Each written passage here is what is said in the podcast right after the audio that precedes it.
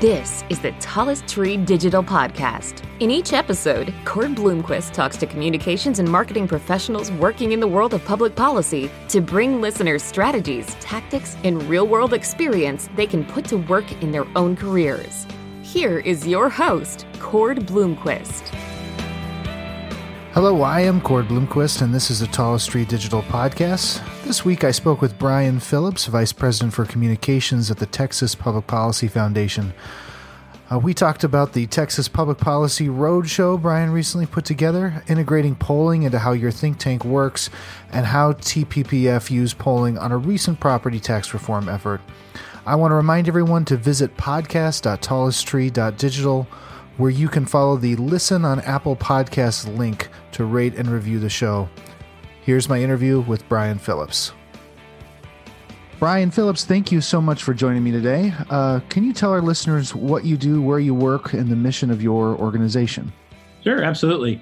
Um, I'm the Chief Communications Officer for the Texas Public Policy Foundation, and we are uh, in a network of what are called state based think tanks. Um, so, a lot of people are familiar with organizations like uh, the Cato Institute or the Heritage Foundation on the national level. Well, there are a bunch of us uh, that are out in the states. Almost every state has at least one uh, conservative leaning and one liberal leaning um, state think tank. And so we're the, the primary conservative state think tank in Texas.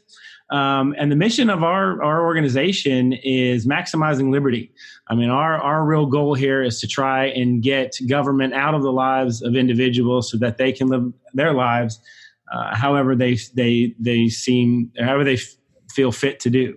Um, so that's the that's the general sort of fifty thousand foot uh, organization um, or excuse me, that's a sort of the 50,000 foot explanation of, of what we do. Um, more specifically, we do specific issues. Our top issues are things like education, uh, the fiscal issues on budget and spending and taxes, um, and then healthcare. And recently, we've gotten into uh, the the immigration issue as well. And that makes sense. Those are the things that you're going to be tackling at the state the state level. Those state budget issues, uh, education. Do you feel that working in uh, in politics has benefited you in working in policy. Do you find that your your um, experience working for Senator Mike Lee for several years and for the Cruz for President campaign helps to inform the way that you do your work? Do you think the policy world ought to be bringing in more people who have experience in the po- in the politics world? Yeah, I think so. That's a really good question. It's actually come full circle for me because I started at the Heritage Foundation and doing policy, and then got into politics and working on the Hill, um, and got into you know high level campaigns, and now I'm back doing policy, and it's just so it's it's um, it's well rounded in the sense that you have to work on, especially on campaigns, you have to work on a million different issues a day, and so uh, once you start working at a, a public policy think tank, particularly in the communication side, where you have to be an inch deep and a mile wide, it really does um, help help you get your feet under you and understand the the tempo of the work. Um, the other thing that's important is the, the campaign um, infrastructure is very similar to what's needed to pass legislation. If you think about legislation as a candidate, um, there are different phases in the public policy um, uh, timeline that are similar to campaigns, such as public awareness phase, um, a community building phase or going out and looking for supporters on, say, on a campaign. Eventually, course, there's a vote. That's right, and, and at the end of the day, it's you. Did you win or did you not win uh, that legislation? The same way that you know you either won or lost your primary or your general election, and there's activism involved. I mean, obviously, people want you know are out there saying call your congressman or call your senator, and uh, or they're doing events and doing rallies and things like that for public policy uh, goals as well. So it's very similar if you think about it. Uh, and our organization has taken that on uh, recently and to take a, a, more of a campaign infrastructure uh, approach to passing public policy. So part of that is is uh, in a in a campaign you're going to be targeting likely voters. Uh, who is your target audience when you are trying to educate about public policy or have a specific policy change made? Uh, are you targeting those state legislators, or are there people who are kind of in their network that you're trying to target as well?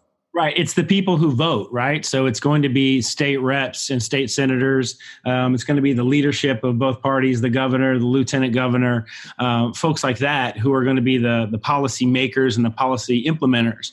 But um, um, but you still have a you know you still have a ground game. You still have um, activists that you know call their senator and and tell them you know what what they support or get active online and post and and uh, you know a lot of people are writing letters to the editor and that kind of thing. So we have you know multiple audiences that we that we like to reach out to on a consistent basis um, obviously, you know, we're a think tank, so we have a, a donor base that we like to reach out to, um, state legislators and their staff. People always forget that the staff is incredibly important, and so we'll have primers and things like that for the staff on to learn about it. Um, and then, and then, like I said, the folks outside who might be supporters of certain legislation, we we uh, use them as as audiences as well. So one of the ways um, you've taken this message out there uh, is with the policy roadshow. I think you might be calling it the policy tour. I like roadshow, uh, but uh, why did you decide to, to to do this? This is a series of events that you're running where you're talking about public policy.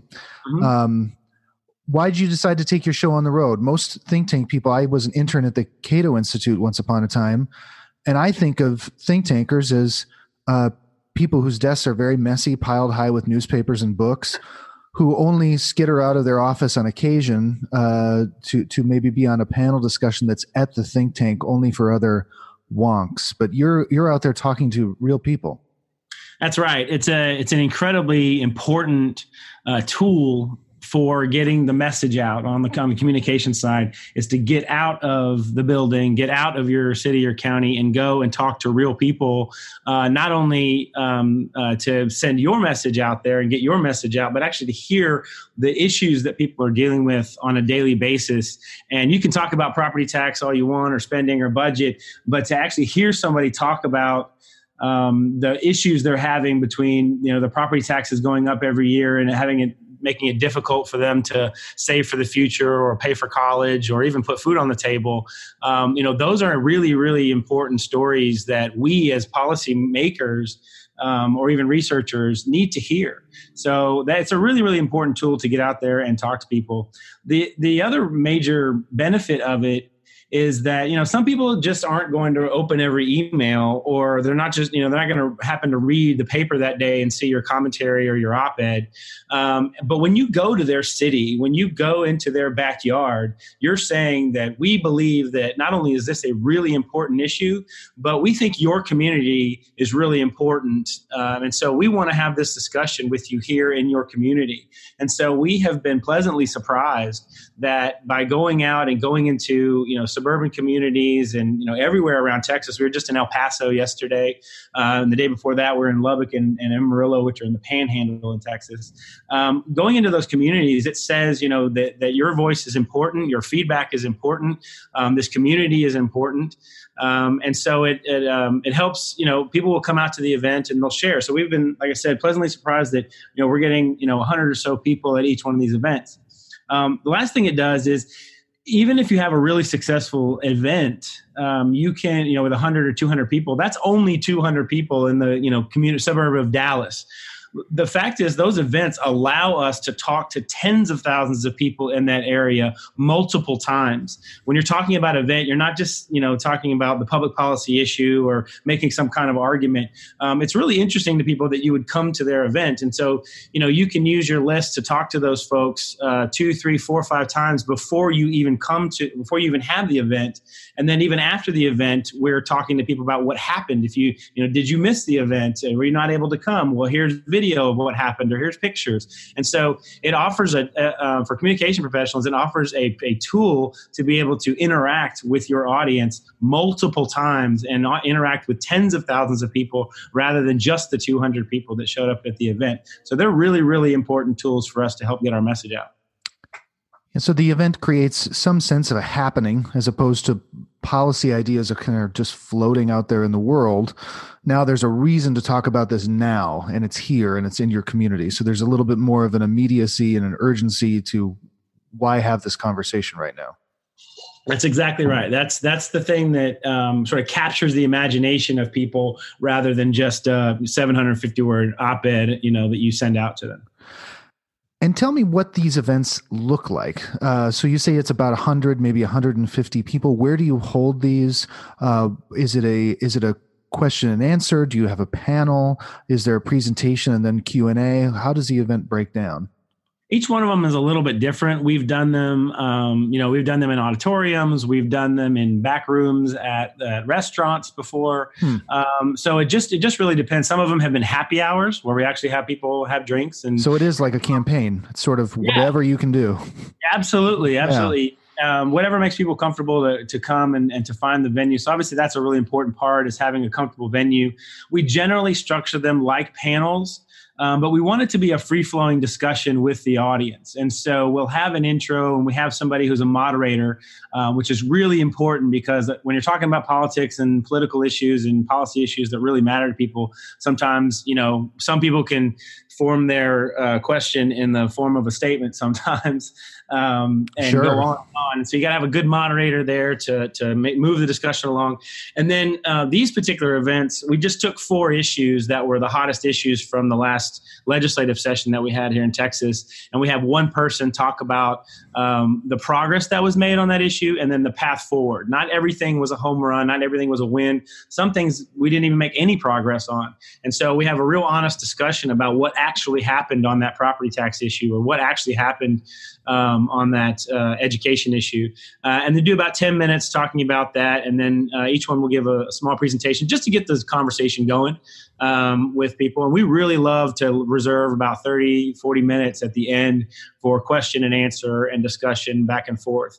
Um, and another feature of it is that we'll, a lot of times, we will invite the local state rep or the local state senator to come, uh, not to feature them necessarily because um, you know we're we want to we want to control our event, but it's really important to have them there so that they're part of the community and part of that discussion, so that they can talk about their experience at the state legislature on those issues, but also those constituents have an opportunity to talk to their directly to their state rep. Um, so they're really, really, uh, they've been really helpful uh, in terms of getting our message out, um, and we've had a, just a tremendous amount of success with them. Um, and we just decided today, um, and an earlier um, back and forth email, that we're going to continue to go, even though this tour is over. We're going to find uh, more reasons to to go out there and, and continue to to tour the state and get out of Austin. And you capture all these on video. We do. Um, some of them we've actually live streamed before. We now have the capability to do um, uh, portable, uh, yeah, portable live streaming uh, from anywhere in the state as long as we've got a good internet connection. Um, and so we have live streamed some of them. Others will just record and then and then put up. Um, uh, on our website. So do you do helpful. a sort of a post game analysis, like um, like the coaches sitting in the little room around the TV on Friday Night Lights afterwards, and and think over what people have uh, have said to you and try to incorporate the, those questions or that feedback or those questions in the form of a statement uh, into into the way that you talk about these issues? Absolutely. Um, I mean, there's no better. I mean, you know, when you communicate, you want to be able to use the language of your audience to better communicate with them. And so, hearing how these individuals are dealing with these issues on the local level uh, is something that we incorporate into all of our messaging and uh, all of our products. Um, but yeah, there's always there's always a you know a good 15 20 minutes um, you know, after, or maybe in the car on the way to the next event, things like that. What could we be doing better? What could be presenting better? We're, we have a uh, PowerPoint presentation. Each one of the um, the analysts only gets three slides, and so uh, we, you know, we talk about ways to make the slides better, to make the pictures uh, more informative, uh, more interesting, um, ways to move it along a little bit quicker. So yeah, there's always an after action on generally everything that we do here at TPPF, but certainly that. Yeah, I'm always interested in the way that that uh, that groups incorporate uh, kind of a post mortem on things and analyzing how they can do better and reviewing, being receptive to that feedback. It sounds like you're doing that. You're not just uh, you know, there can be this tendency in, in policy, especially for the speaker to be up there speaking Latin and nobody in the uh, audience understands what's going on. Um, yeah, absolutely. And and you sort of identify stories that work and that don't work. And you know, I've been doing, you know, communications and critiquing candidates and things like that for a long time. So I don't have any problem going up to people and saying, Hey, you know that story didn't work or you know when you said it this way um, i think people were misinterpreting what you mean. Let's let's fix it. And we have a really good group really good relationship with all of our analysts and they're very coachable. So it's also important for um, communications professionals to have a really good bedside manner when it comes to critiquing um, what people are doing. Uh, but it also helps when the analysts don't have a big ego and there's no you know pride in authorship at all and everybody wants to work together do you find that that's um, easier to do when everyone has a real shared sense of the mission of the organization? Absolutely. Culture is so critical at, at organizations like this um, that everybody, because we're all working so hard and we keep our head down and run as fast as we can.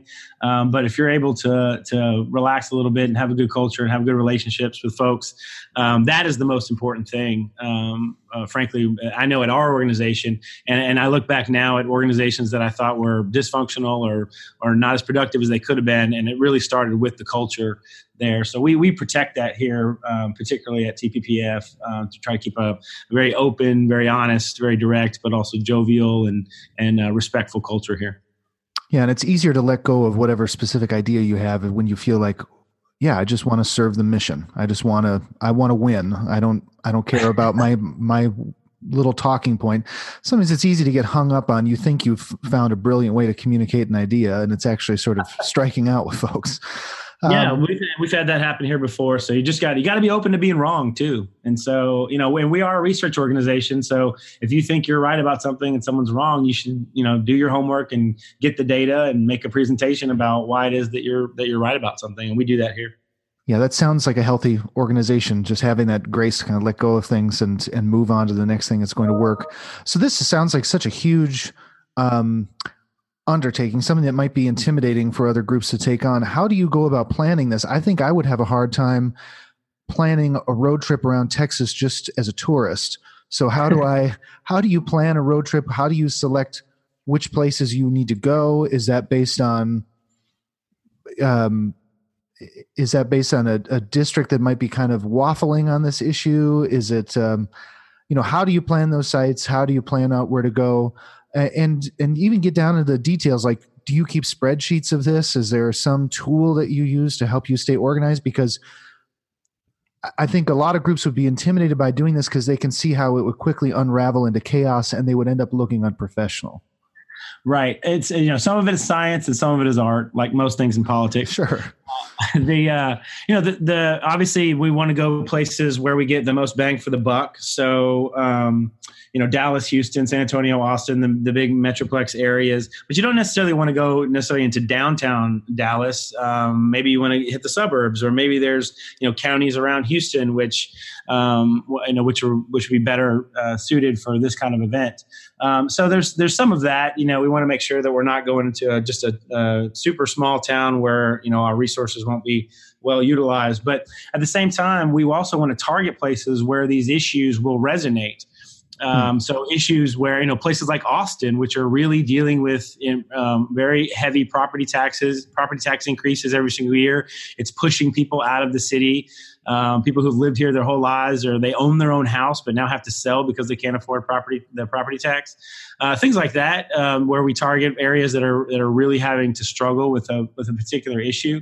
Um, education is always a big one. So there are you know the rural areas always struggle with education funding. And so we've got some ideas on how to fix education finance. And so we'll go out to those areas and, and educate folks out there about that issue. So so yeah you know i would say it's probably about 80% science. We try to figure out and have a logical, reasonable reason to go out there and, and to target a particular area.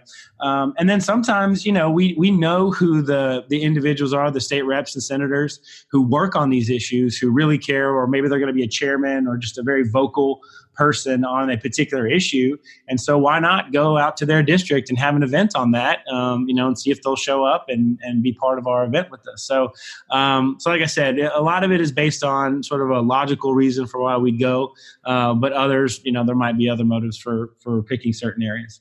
Do you think appearing at one of these events helps those state reps uh, stand out as an expert on the issue that they become the go-to person then within the legislature of I'm the I'm the expert on this or I have some some insight on this I'm a leader on this issue you know we're very sensitive to that and we we don't want those events to to turn into that uh, for that reason because we're a 501c3 we are a public education uh, um, institute um, and so we're we're not trying to elevate any one particular politician or party um, uh, so, because uh, that's not our mission at all. And so, mm-hmm. while we want to encourage people to come to them because it, it's a good dialogue between um, the uh, the member and their constituents. Um, you know, we hope that that's not what people take away. That we were trying to elevate one member uh, over another, you know, or one member on an issue over another. We just think that it's important in that particular area to go and have that discussion. Yeah, I didn't. I didn't mean so much that you all were trying to. Uh, lift that person up and, and highlight that person or advocate for them or anything like that more that um, are the are those folks in the legislature interested in talking to you because you are serious about policy and it has it has that sort of effect of I take this issue seriously. I'm I'm, I'm in fact being less partisan on this issue. I'm being more about getting to the heart of of what is good policy here rather than just what is good politics on this. Yeah, absolutely, and and it you know it certainly doesn't hurt our credibility for the members to show up to our events. Um, but you know, we feel like um, you know if we present ourselves in a particular way and knowledgeable on a, on a certain issue, and and really just the the kind of organization that calls balls and strikes uh, on what is good and what is bad, um, that that that will be a respectful and atmosphere where you know members can show up and not feel like they're going to be attacked, even if they have different views on particular issues. Uh, we try to keep the events very respectful when it comes to you know the question and answer period. Um, so yeah, we, we you know we hope that that's useful for the community community and, and local um, officials as well. How do you control that aspect of things? I'm on a uh, I'm on a local town committee and a town commission, and we have public meetings. And on occasion, those public meetings can get a little weird uh, when you have people who show up who have a particular question that sometimes does isn't even really germane to what you're talking about. I mean, because it is an open forum, and so anybody can show up and ask anything. Uh, do yeah. you do you um, screen questions, or has that ne- never really been a problem? Um, it, not so much that you get somebody who who disagrees with you. That's fine. That's makes for a good debate. But um, someone who's just uh, yeah, just kind of uh, bringing in their pet issue, whatever it is, uh, uh, into right. the discussion. Do you have any way of kind of screening those things or controlling it, or has that not been an issue? You bet. Our executive director, Kevin Roberts, moderates all these panels, and he is a former university headmaster. Uh, so he uses right. that former that former skill of wrangling college students, um, and he and he utilizes it very well. He also has, like I said, a very good bedside manner when it comes to um, you know um, being very forceful is not the right word, but but um, enforcing um, the uh, the respectful nature of these meetings. And so, um, generally, we do have a you know one of the ways that you do it in events is you just never let go of the microphone. If you're going to have somebody give a, ask a question you have somebody walk over with the microphone and you never relinquish it because as soon as you let go of the microphone who knows what's going to happen. Uh, so that's one way that we uh, can can get people to be concise in their in their statements and their questions. Um, but also it's just a it's just a tone that our that our moderator sets at the very beginning and i think it worked out pretty well. Yeah that's a uh, excellent pro tip about the microphone. One of the goofy podcasts I listen to called How Did This Get Made, where they review bad movies. They do a Q&A session at the end and you often hear the host say, I'll hold the mic. I'll hold, yeah. I'll hold the mic because people yeah, we, in the audience are trying to grab it out of his hand. And he knows this is letting go of this means letting go of control. And this could devolve yeah. into some real nonsense. Yeah, we've got a whole. I've got a whole set of do's and don'ts when it comes to doing town halls. Um, I work in both the House and the Senate, and of course, we always have August recess, uh, where you have to go home and, and face the constituents during doing town halls. And I used to love them because I mean, there's a real there's a real formula for making sure that people uh, at the town hall feel like you are listening to them, that you are responding to them, um, and that you are um, there for them to listen. I mean, we always used to call them listening tours. They weren't town halls; they were listening tours. And we used, to, you know, we would sit there. You'd have a, you know, take the jacket off. You'd sit on the stool. You would have a notebook. You would literally take notes on what people were saying. Um, I used to tell my candidates all the time, take notes on what people are saying. That's how that is a that is a nonverbal communication to demonstrate that you are listening listening to them and you care about what they're saying. So don't just stand at a podium with your tie and jacket on. You have to get down, you know, no stages, no podiums. We'll use lavalier mics, things like that. There's a whole formula for making sure that, that you can keep the town hall uh, very respectful. And the, the key is just by, by making sure that the, the people there know you're actually listening to them and what they have to say. That sounds like that sounds like a, a cheat sheet you need to write up and distribute to folks in other states. In another life, I'll be a consultant that uh, teaches people how to not get yelled at at town halls. Oh, because I, I I would think that you you put together that list of here's what we're going to do and the methods that we're going to follow. Um, that comes out of trial and error, or or Absolutely. or learning from someone who's been through the trial and error before you. Yeah, every time you see one of these videos on on CNBC or you know MSNBC or Fox News of of people yelling at their congressman, uh, nine times out of ten they're standing at a podium, they're on a stage above the audience. They're you know there's there's distance, there's physical distance between them and the audience. It's just it's a bad show. It's set up for that kind of thing to make it look like you don't care. And yeah, so, it's setting up those optics of here's this person speaking truth to power rather than someone exactly yelling at someone who's standing next to them, which which makes um, yeah makes makes the, the, the person being berated a little bit more of a sympathetic figure, yeah. and probably would uh, stave off the berating to begin with.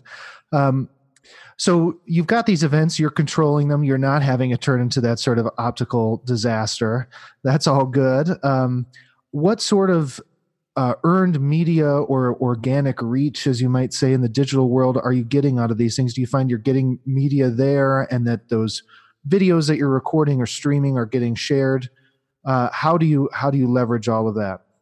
Absolutely. The events, I mean, in campaign world, it's the three M's, right? Like every time you do a camp, every time you do an event in campaign world, it's the money, manpower, and message. And so you, you know, you have an event, you do some kind of donor event around it, you do some kind of activist event around it, and then you, you know, invite the media and you either do a sit down with them one on one or you invite them to the event and then they can cover it. We, we take a similar approach here. There's not necessarily a, a money or development opportunity uh, for these events, but we, we definitely want to build community while we're there. Uh, but then also the press is incredibly important because uh, similarly to using the event to be able to talk to tens of thousands of people on our list, you know, you can use the media, as we all know, to amplify your message and get that earned media value out of it. Um, so one of the things we always do is always offer an exclusive with whoever the local paper is there. Um, you know, especially these small towns. I mean, you know one of the the rules of political communication is these small town papers are like gospel. Um, you know not a lot of people will read them maybe several hundred or a thousand in a community but every word that's in those papers is is the absolute truth to those people mm-hmm. so making sure that you engage with the local uh, newspaper uh, in that area or local tv station or especially radio we always try to offer an exclusive uh, like a sit down or you know a pre meeting with the local uh, uh, a newspaper to come to the event and maybe 10 minutes before we start you know talk about what we're doing there. Or you know we'll have a tv camera and we'll do a stand up outside right before the event and then they'll come in and get some b-roll. It's very important uh, component to these events is, is reaching out to the local media. And that's something that i think a lot of folks uh, neglect or don't put into their calculus which is there's there's the reach of something you know uh, this this paper has fifty thousand readers, whatever the whatever the number is. I don't think any paper does now. Uh, um, but but there's there's also just the the authority. So there's sort of two continuums that, that these things are measured on. Uh, do a lot of people read this? But but also when they read it, what do they think? Is this just a, a, disposable bit of writing, or is this really something that they take very seriously? So, what is the quality of that authority? Uh, and and often that's neglected in favor of just increasing your your reach. So I think it's it's great that you're reaching out to those local sources that are so trusted. And, um, and, they want to get the story right. I mean, this is, you know, it's not like the Houston Chronicle or these big papers, um, you know, that that have political bents or biases or whatever. I mean, these local papers just want to get the story right, and so a lot of times, you know, you can send them quotes and they'll quote you verbatim, or they'll, uh, you know, use your press releases and things like that. So it's actually easier and more uh, fruitful to engage some of these smaller papers. You know, a lot of them are just overworked, you know, because they're small papers, and you know that's kind of a dying industry, and they're having to be the sports guy and the city guy and the the um, uh, you know, four different jobs. And so just being helpful to them and providing a service and helping them write their story uh, will get you, you know, get you a lot farther. Yeah, making the other person's job easier is always a good idea, no matter what it is that you're doing. Uh, how do you end up measuring the success of these events? So we, you know, we were talking about this sort of earned media, um, how many people attend, but are are there other metrics or um, maybe maybe I can put it this way: How would you decide we should go to this place and do this again, or uh, we we shouldn't do that? That that one was kind of a swing and a miss. Uh, there's a couple ways that we measure everything around here. One, you, you mentioned, I mean, you know, are we growing our our audience size? Um, and then online, you know, how much engagement are we having with the event? Um, are we doing the things that we need to do and the messaging we need to do to promote it correctly to get people to, to view it or engage with our event? Um, but we also do a lot of polling. Um, we started a polling project last year in December and have polled every single month since then through the through the legislative session. And one of the things that we tracked during the poll was name ID, and then of the people who know us, the sentiment are they positive or negative for us? And so that's one of the things that we're that we're trying to improve statewide is just people who know about us, and then once they get to know us, do they like us? And um, you know that's one of the things that you know doing a statewide tour. Um, uh, we'll, we'll we'll be able to see the fruits of that one way or the other um, in in the polling when we start doing our statewide polling. Uh, we start kicking that back up here again uh, pretty soon. So that's one of the metrics we do is you know do people say that they've heard us because you know if we're spending you know resources and coming into a town uh, and trying to contact people you know six seven eight ten times about this event you know uh, is that starting to permeate the, the community that Texas Public Policy Foundation uh, is a thing that they should be paying attention to. Um, so that's that's one of the many ways that we that we track our progress and make sure we're doing the we're on the right track. And is email list growth another part of that? It is, um, you know, but I mean, in today's world with digital, it's just you know, lead generation is kind of a formula. Um, mm-hmm. There's not a whole lot of you know organic growth. Uh, there's not a whole, you know, there's no such thing as viral videos anymore necessarily. I mean, there's ways to to generate engagement um, you know, on the paid media side. So uh, it, it, has been. I mean, our our daily product is called the Cannon, um, and it's it's very quick hit, uh, three issues a day uh, we, that we put out, and so we have tried to make that product. Um, a service for people who get it. It's not just you know to promote our name or whatever. People actually get information from it. They get a, they get a tone, they get a um, an opinion about things, and so it's just a real quick hit. They can look at it, three issues. What do we think about it, and then move on. Um, and so we use that to try and build our email lists, uh, or at least at least provide a a a, um, a useful product to our email lists on a daily basis. So, uh, so yeah, it's is email generation and lead generation is definitely part of what we do. Um, uh, and we try to provide a service with the products that we email out. But the events are more geared towards, or you'd you'd consider an event successful simply because it's it's generating that name ID, making you more of a familiar brand, generating positivity around that brand, as opposed to we hauled away fifty emails from this. That's right. Yeah, yeah, we'd want something more concrete than just an email. When we're spending that kind of time and resources, you know, moving our analysts, you know, out of Austin and into Dallas or Houston or the Panhandle, we want something much more concrete and much more lasting as, in terms of a return on investment than just getting a bunch of emails. Yeah, and and for folks in other states, you have to remember how giant Texas is. This is not a day trip. this is this is pack your bags overnight. We're we're hitting the road in a big way. That's right. So it, it might be easier for a, a state think tank in Rhode Island or Delaware to take this on. Yeah, I, exactly. Know, uh, yeah, I tell people all the time when I moved to uh, DC, you know, I mean, you can, it's not a big thing for a weekend drive to drive six hours somewhere and back, you know, just for a couple of days. You know, in DC, six hours will put you, you know, um, halfway to Boston. So it's like, you know. Oh, yeah. You can cross many, many states. You can be in a different region of the country. Yeah. yeah exactly. So, uh, so yeah, so yeah, it's that, that does present a challenge sometimes, but, uh, you know, most of us here in Texas are used to it yeah, I grew up in the Midwest, and it was just no thing to hit the road and and drive forever. Um, mm-hmm. But it's it's also easy in Wisconsin. There's not too many people on the uh, on the interstate at any given time.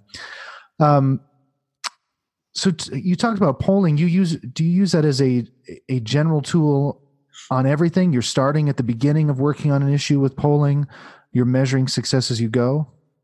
Yeah, it actually our, our polling project's been really helpful. It it actually starts with um, the creation of the poll. That's really really important that people understand how to write a poll question. Uh, we talk about it in terms of actionable intelligence. We want every single poll question to give us a give us uh, intelligence on on what we should say, how we should say it, what works, what issues people care about, things like that. I mean, real, you know, and, and maybe even just the, the nuances or the contours of a debate. We want every single poll question to tell us something. Um, so we would never have a poll question like, you know, do you want to pay higher or lower taxes? I mean, 80, 90% say higher tax. You know, some people use poll questions that way too, right? I mean, they, you know, then they publish them and say, see, we need lower taxes. That doesn't really tell you anything. I mean, even in a, dem- you know, if you split out the demographics, you're going to find that across the board, people don't like paying for government. Um, so we want to make sure that every single one of our questions tells us something. So when we write the question, we think, okay, if we got a 70 30 answer this way, what would we do differently than we're doing now? Or if we got it the opposite way, what, how would that change what we say or who we talk to about this issue? Or if it's 50 50, does that tell us anything? Because these questions, you know, some of these polls, you know, they can be 12, 13, $1,400 a question. And so you don't want to waste your resources on that and not get anything from the poll question. So I, I don't want to overlook, um, you know, when people say, oh, we should do a poll. Okay, that's, you should do a poll, but are you, are you, you know, are you do you know how to write it? Do you know how to write the poll question so that you can actually get uh, some information from it? So you know that's the really the first thing. And then once you once you get your data back, you know it's really important to ask yourselves, okay, what did we learn from that? And does this change anything, or does this validate anything about what we're doing? Um, and just think real strategically about how to use each of these poll questions. And then don't underestimate the the crosstabs. I know they can be a little daunting sometimes, depending on how many you know demographics and regions and things that you test. But but go look in your demographics. You'll find uh, sorry your crosstabs you'll find some really interesting nuggets about you know we found that you know, on the property tax issue you know the the urban centers were really where where that issue resonated and then not so much um, uh, in the rural areas. Um, hmm and so you know don't spend a lot of money going and talking to you know middle of nowhere west texas about property tax because they just don't think it's an issue. Go into you know urban uh, austin or, or houston and, and have that issue. Uh, you know if we're going to do an event out there in west texas don't bring our property tax guy. Bring your education guy or bring somebody to talk about property rights or something like that because they, they really care about those issues. So um, it really does. It, it informs uh, just about everything that we do here um, even down to you know the, how we name certain campaigns or the, the kinds of arguments that we make uh, on a particular issue that resonate with people. Um, you know, I know you know think tank people kind of get stuck in their ways about talking about a particular issue or you know having the principled stand on this and this is how we talk about this. And uh, but you know if your data says that well you know if you say it that way you're alienating seven out of ten voters and they're going to turn you off you know you need to fix what you're talking about. So um, it, it, really has it's really informed um, a lot of what we do and has become a really useful tool uh, in our toolbox yeah, and you bring up that sort of um, if I change my way of talking about this, I'm abandoning my ideology. And of course, that's a false trade off. You can talk about something that still supports your ideological conclusion that you think that lower taxes are better or certain tax structures better. Um, but you can just you can present that information in a way that's favorable in a way that's not favorable. Um, how how did you did the organization have that polling and messaging built into it from the get go, or was that something that you integrated into the organization over time? No, that's a change that a lot of organizations don't like to make. Um, and it's tough, but we do have a really good culture here of, of trying to do the right thing. Um, so we did make some changes like that. Um, so it did, it wasn't something we started with. It was something that, you know, we had to learn to be comfortable with eventually was, you know, talking about an issue in a way that we hadn't talked about it before. A good example is um, any issues that, that, that arise that uh, you know that are regulations on businesses are, are a really sticky one for conservatives because we like to talk about you know well we shouldn't increase costs for businesses or you know it's going to hurt jobs or it's going to hurt their ability to make a profit or it's going to hurt their ability to hire or you know we talk about it in terms of like what the business goes through. And the vast majority of people are not business owners. They're not small business owners. They work for businesses. I think who cares? That rich guy can afford it and, and exactly, or, or, even if he's not rich, even if they do have uh, you know compassion for small business owners or the food truck guy down the street, the fact is they don't know what those people go through, and they don't really identify with those arguments. And so you need to you need to couch those things in ways that actually affect the most people. And so you know if these regulations do hurt businesses, businesses are going to have to make a decision about things, right? They're going to say, well, I can no longer offer you these benefits, or I can't expand my workforce, so you're going to have to do do three jobs. And so you have to talk about things in the way that the worker experiences them or the way that, you know, the vast majority of people experiences them.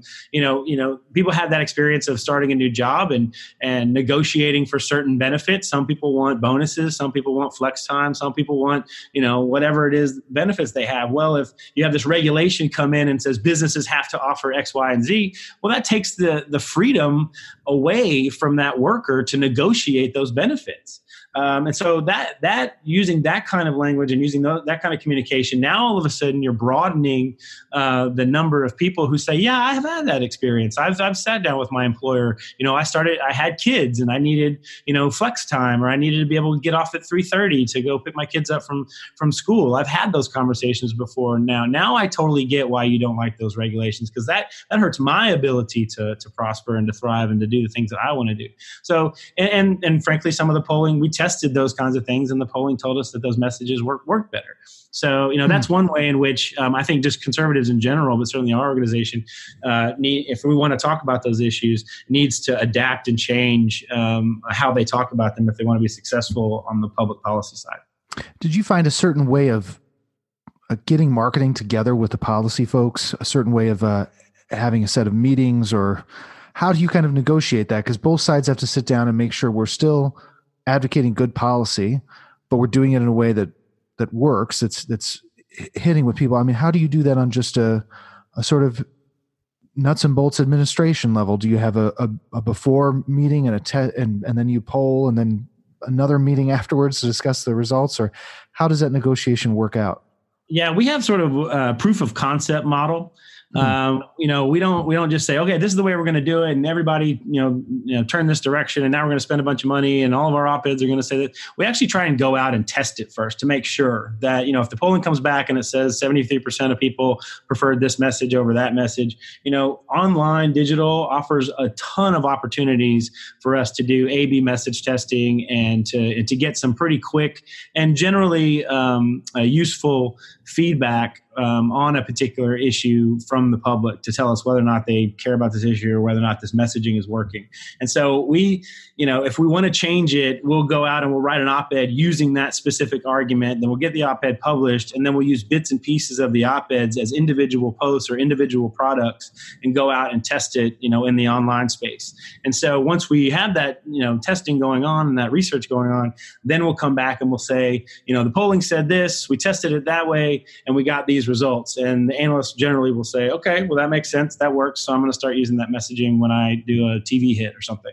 So there's a, there's a process that we work through, uh, but it's, but it's to verify that we're doing something the right way. Um, it's never, you know, oh, the poll said this, so we have to do it that way um, eh, you know there is a there's a process afterwards that you know gets the buy-in from the analysts and folks. And um, not only because we need their buy-in but because they're the ones that are going to be executing the messaging whether they're giving testimony or doing a media hit.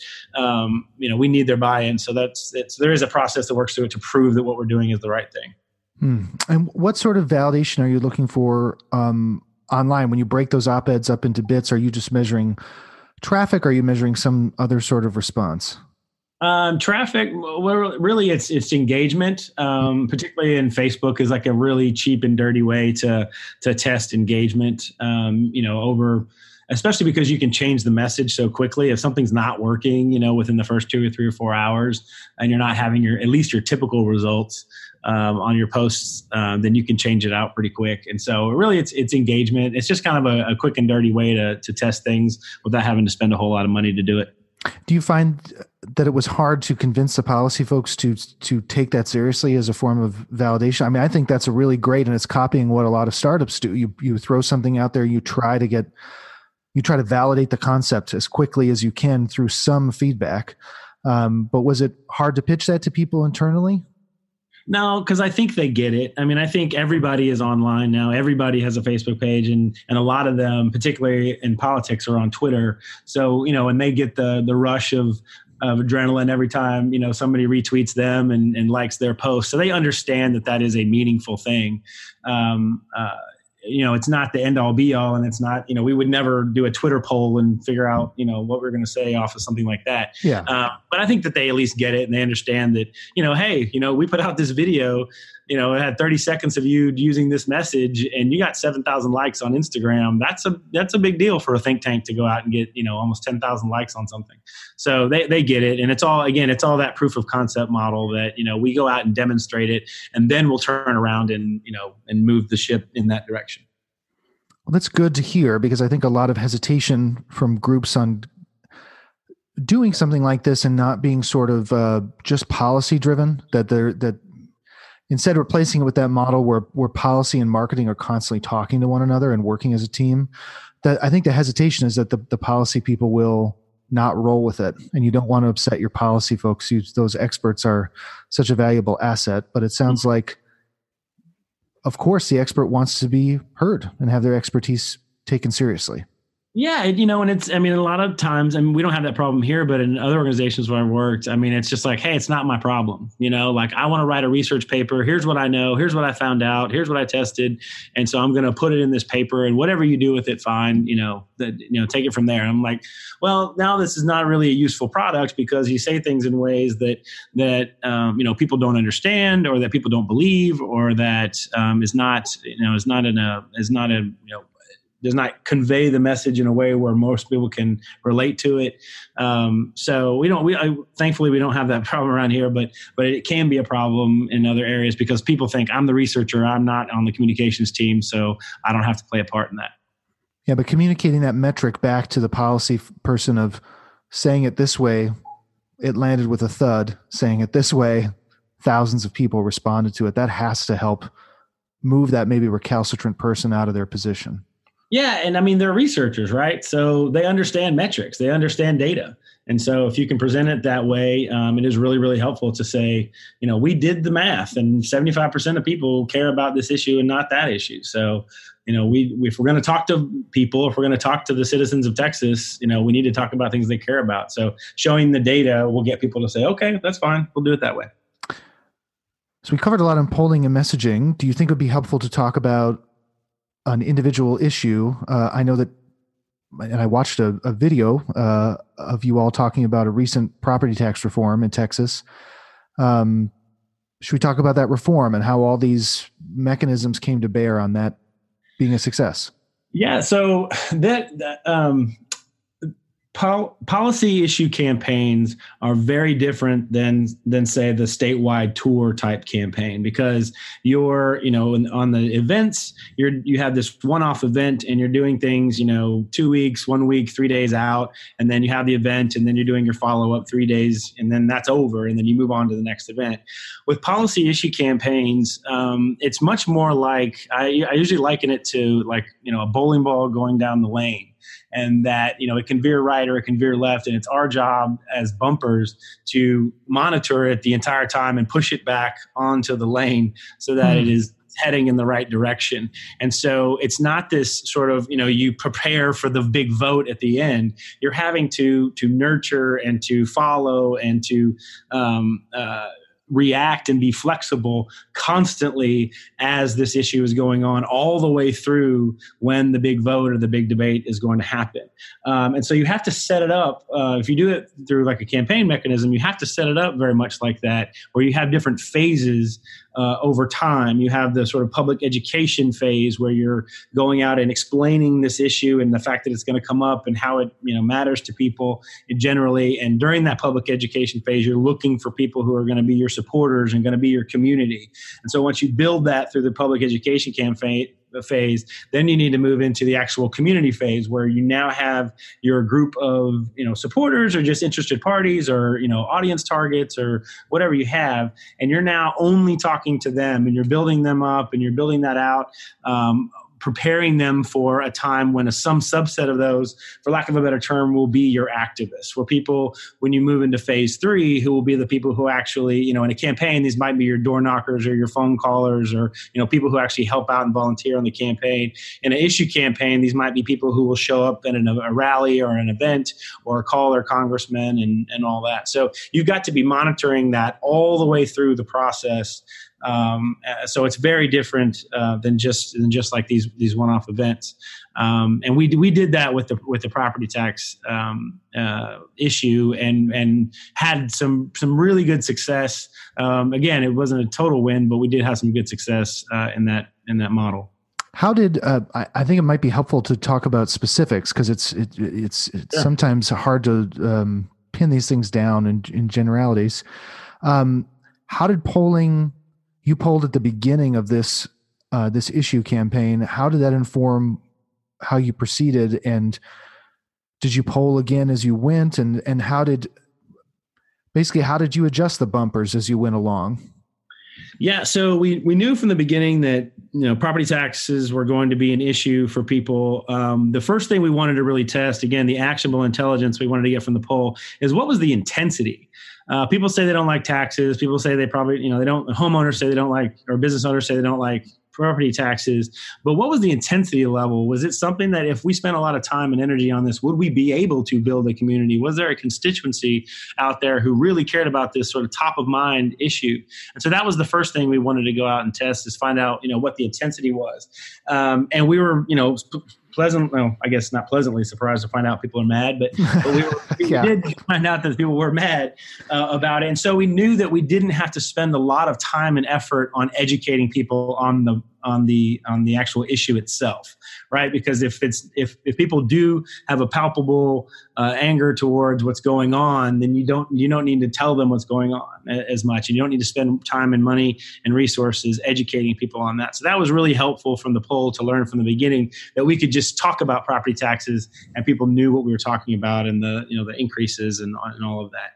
Um, so that was really helpful from the, the polling standpoint is that we started three or four steps ahead from where we we would have been if it was another you know issue like the business margins tax or something that they were going to work on that we would have to educate people as to why that mattered.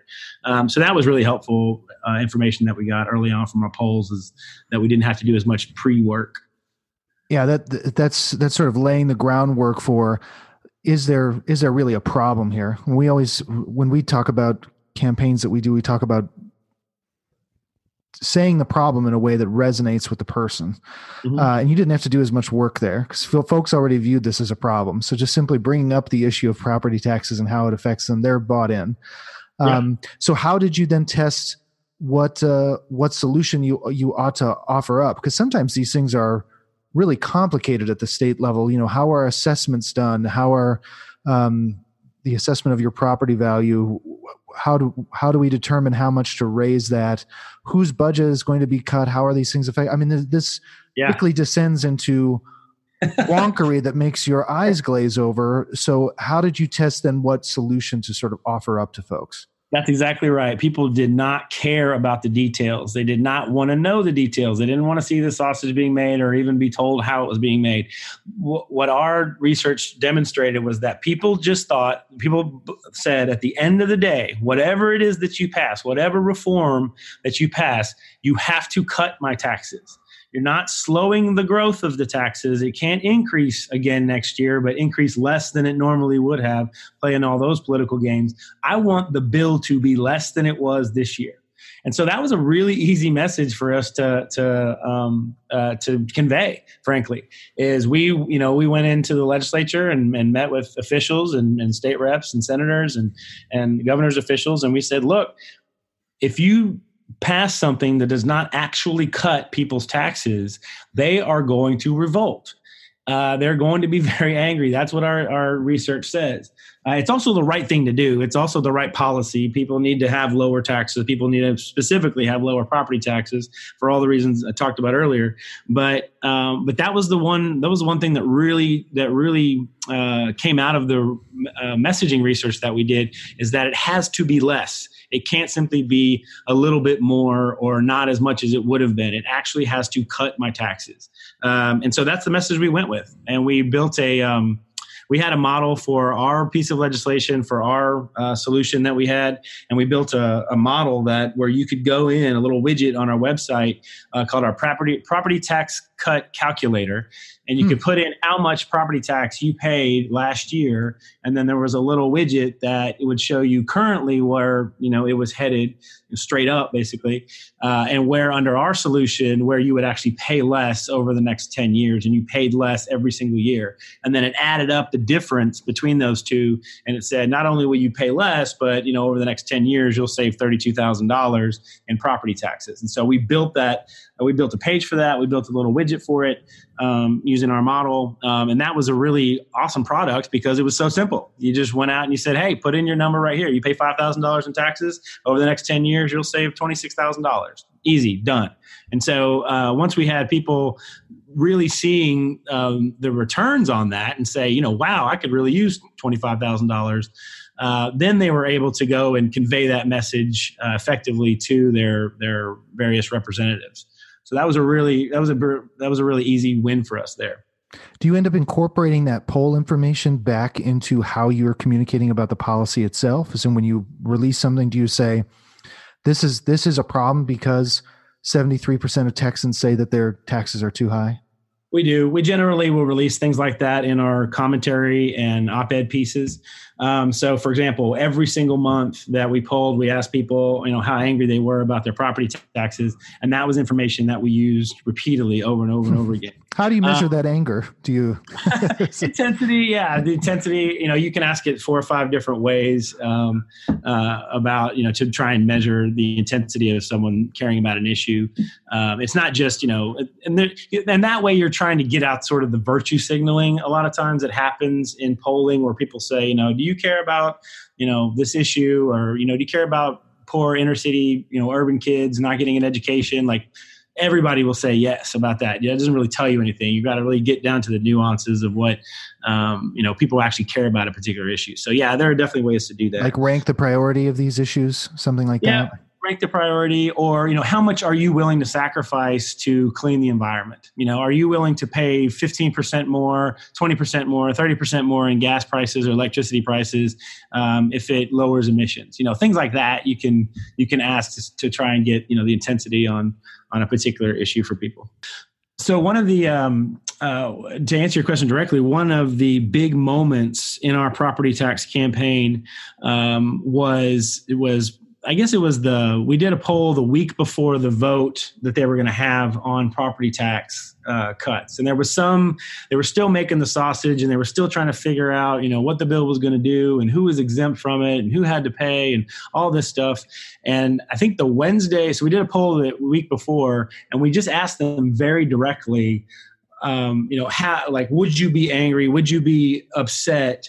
If the property tax you know did not go down next year? I forget exactly what it was. Again that's kind of a general question but the, the idea was you know would you be angry um, or you know upset if if the reform they're working on didn't actually cut your property taxes. And of course 80% of people were said they would be very angry. So we released the the results of that particular poll question um, to the media, and they wrote up a big article about our, our property tax polling, and that went crazy on the Wednesday before the vote and got around and and definitely got in front of the people that it needed to get in front of. And so by the following Friday, I'm not saying there's a one to one correlation here, but uh, by the time they announced the big package for a property tax reform plan, one of their main uh, talking points and messages was that the thing that they had put together would in fact cut people's property taxes by X amount next year and by you know this amount in the next you know ten years. So uh, that, that, message definitely got through, and we used the polling to to coax our friends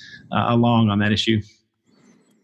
Yeah, so I think uh, all of this adds up to a lot of a lot of evidence that polling is is worth the investment because it it seems like it takes public policy from being a debate amongst wonks to public policy being an interactive process between real voters, uh, legislators, and the people who are policy experts who can help sort out those those details, those eye glazing details. Um, how do you think you can convince um, other other groups to take this on as a method? I mean, um, one thing I can think of is has it has it helped with fundraising? Um, I don't honestly. That's a good question. I, I don't know um, that the polling itself has helped out with fundraising as much as the the the decisions we made because of the polling helped us to be more effective. And then we made that case to people who would you know do, who would donate to us. So the victory uh, helps to helps yeah. to raise money of course. Yeah for sure. And and so it's not like hey we do polling give us money. It was more like we did some polling we learned some things we tried you know it out this way and it was successful. You know now don't you want to support a successful organization? I think that would be more of the line uh, to get there. Uh, you know, more than anything, you know, I think I think organizations, particularly think tanks, are um, are reticent to use polling, maybe because they just don't know how to use it. Um, and like I said, it's very very important that you that each question tell you something or give you some kind of instruction on what to do or what not to do or validate or or contradict uh, what you're doing. And I just you know at some organizations I've been at, you know, they just they think, well, polling isn't going to tell us anything, or we're not, you know, we're not the kind of organization that would, um, you know, message be be the messenger on this kind of stuff. We just do the research part, um, which I think is a real lost opportunity. So it's just, I think, more than anything, fifty thousand foot. I think it's just convincing them that it is a useful tool and teaching them how to use it um, is probably the first thing if I wanted to convince someone to to get into polling. What's a small way to get into it? I mean, one one way you can overcome hesitance to do something is to just do it on a small version and validate that it works. So polling is a form of validation, but we want to validate polling itself. In this case, um, is there a way that you that um, that you all started small and were able to bring this to bear on something, or did you find that you just had like a pain, like we really, really don't know how to talk about this issue, so we really need to get some some input on this? Yeah, taking issues where you're sort of stuck um, for in Texas, the the school choice and, and education choice movement has been kind of stuck for about 20 years um, that a place mm like Texas really, you know, a place like, you know, Maryland and, and, and DC aren't exactly red states or red areas and that they have as robust a school choice and charter schools and things like that. Um, and Texas does not. Um, so it's been one of these issues where, you know, what is it about Texas? We're conservative. We believe in, in free market and, and, you know, improving the free market in public education and certainly school choice. Why is it that a state like Texas is having a tough time convincing people um, that we should change, you know, make those reforms. And so that's, you know, find an area where you're kind of stuck and then, and then see, and then go out and test your messages um, on people and figure out, you know, what it is about those messages that don't work. Uh, one one way you can do that is just do a focus group. I mean, focus group is like essentially a live poll where you can you know ask people and follow up and you know why do you think that way on that issue, and then they tell you and you say, well, why do you think that way, and you keep digging down to try and figure out what the value is that people have that, that you know informs their opinion. And so you can do focus grouping ahead of time to kind of work through some of those issues um, and then that will actually inform your polling because then you can say, oh, we didn't know that. We didn't think that people thought of things that way. Let's actually use that as part of our messaging uh, to test it in the poll. Um, so that would be one way to, to start is maybe even just start with a focus group where you can get some feedback and, and you know live feedback with people and do follow-up questions and then maybe you know do a poll um, i would avoid doing you know do you support or oppose x because um, that's not going to really tell you if your messages are working or what people think about issues. I would do you know some some pretty in depth actual messaging where you're testing certain things um, one against the other. Uh, so that might be a way to, to way to get into it to show proof of concept. Is there a good book or resource that you would recommend on just getting your mind around that poll issue because it seems like it is very hard for people to not just ask questions that are confirming uh, their biases or or getting people to validate the conclusions they've already reached. Yeah, you know, it's funny. People have asked me this. Uh, I had a. I'm going to steal this quote that I got from somebody uh, very early on in my career, where I asked. I said, you know, is there a book that I can, can teach me about campaigns or teach me about politics, or you know, what would you recommend that I read? And they said any book that would be useful would be too long to read, and any book that's short enough to read would not be useful.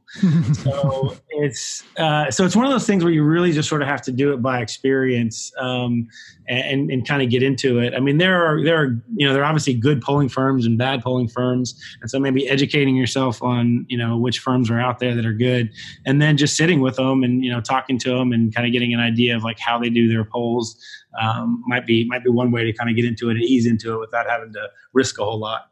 yeah, it's sort of like reading a book about. Uh, woodworking is my hobby and you can only read so much about this. You have to eventually just try to do it. Uh, they're like parenting too right? Like i mean it's like you know is there oh yeah book? you read a parenting book and as soon as you have a two-year-old screaming in front of you you know the, the, book goes out the window. And that's like and that's the same thing with politics and policy and campaigns and stuff. It's really you just have to get your feet wet. Uh, so separate from the polling issue is is there anything that you that you have read that has been short enough to be useful that that maybe isn't a manual for doing a lot of these things, but is um, a way of thinking about it, like a uh, like maybe something that tackles more like messaging or how to talk about these sorts of issues.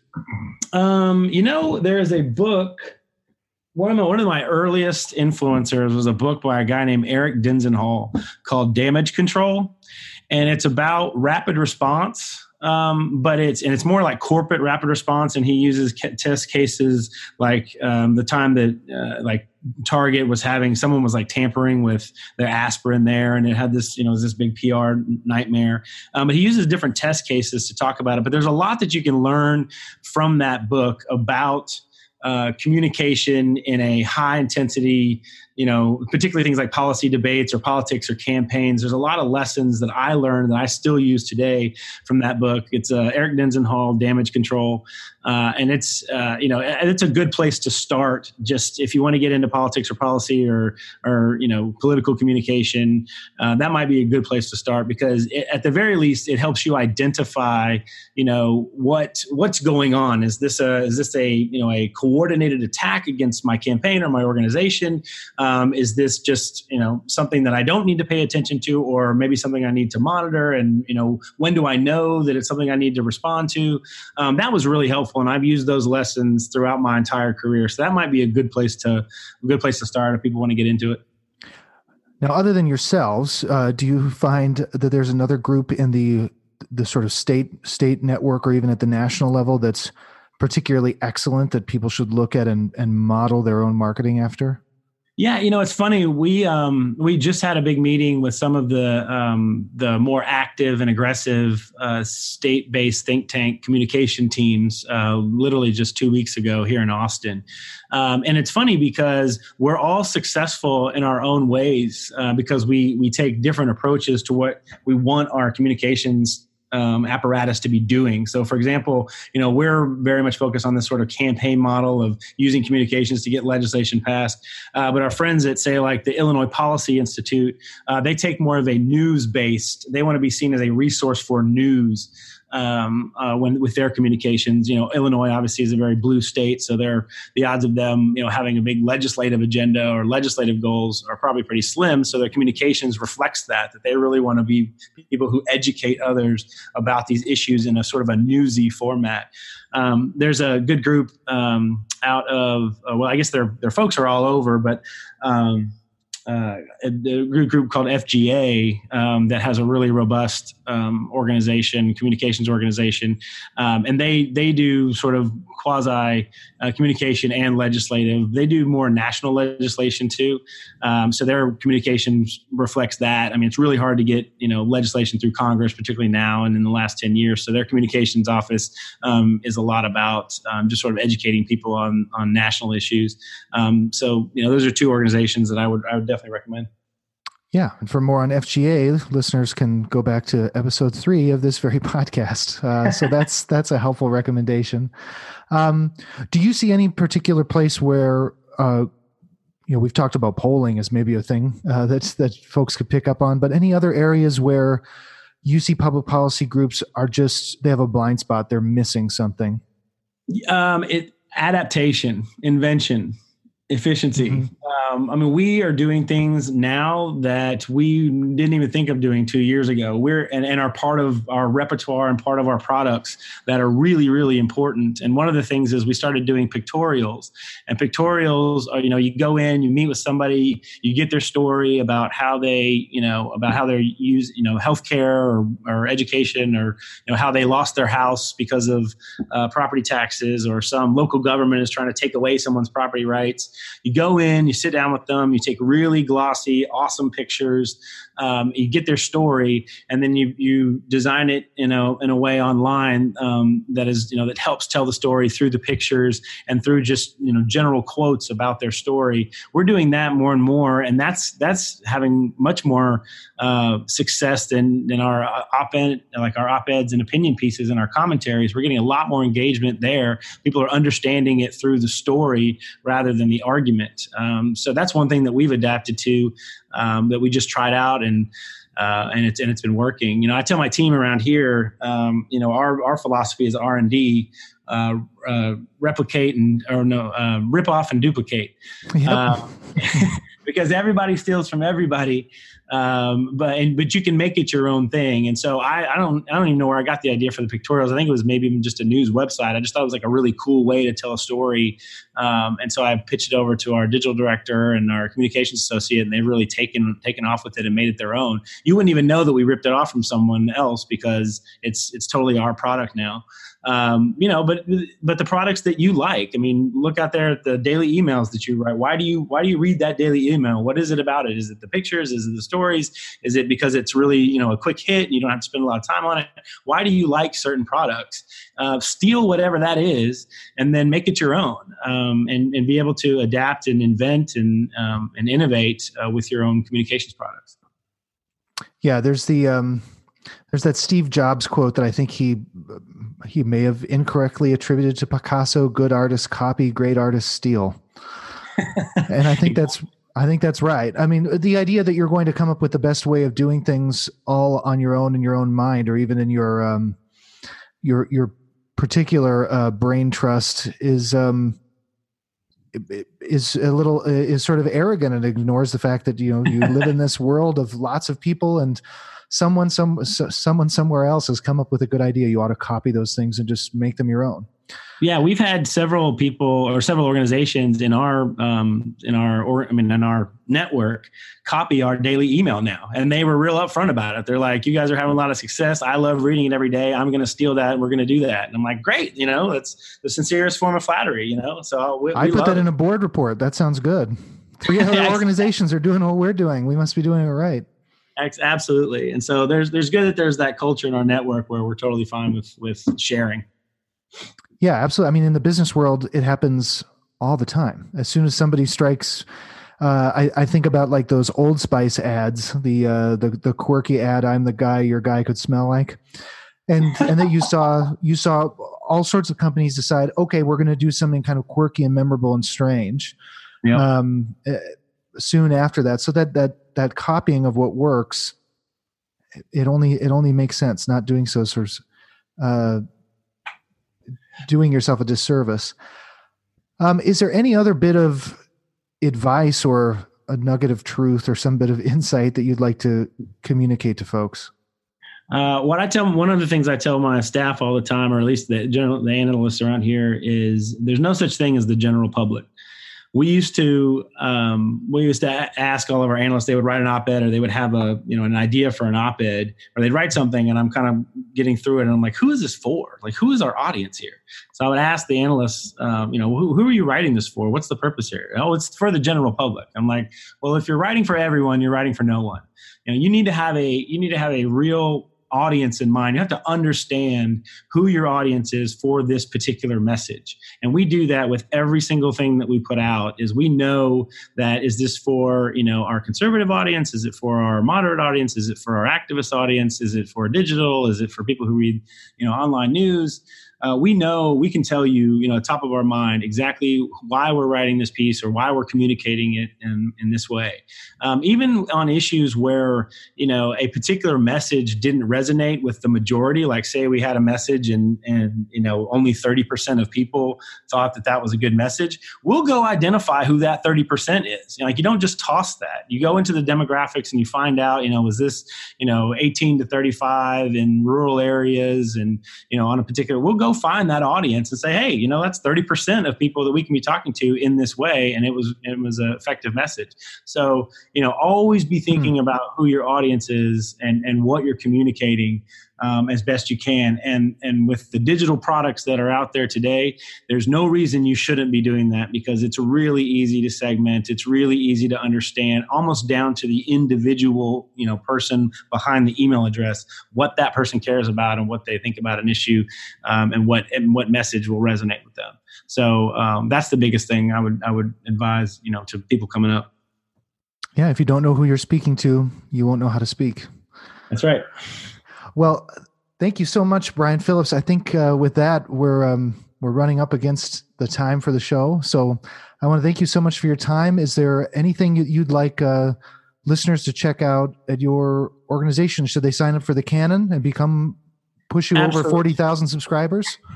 Absolutely. It's uh, our website is texaspolicy.com. Um, and then right there on the front is a, is a way you can sign up for our daily email. Um, you might even recognize some things about the email that you see in other people's emails. So, uh, but it's a it's a great product. It's a good way to stay. It's uh, very current with issues that are going on, but also to get that policy side. If you're if you're tired of the of, of just the back and forth and the politics and and you know sniping at each other and all the snark from Twitter and all of that, um, this actually um, is a is a really informative uh, product that we put together every day. We're really proud of. So TexasPolicy.com, and you can sign up for our, our daily email to Cannon. Sounds like a salve for the the battered soul of people engaging in too much social media. Absolutely. Very good. Well, Brian Phillips, I appreciate it so much. Uh, I hope we talk again soon. All right. Thank you, Cord. Appreciate it. My thanks again to Brian Phillips. I encourage everyone to check out the Texas Public Policy Foundation and the good work they're doing there. Please remember to rate and review this show on Apple Podcasts. Follow Tall Street Digital on Twitter. Like us on Facebook. You can even like us on LinkedIn and make sure to share the show with other public policy, marketing, and communications professionals like you. Talk to you all again next week.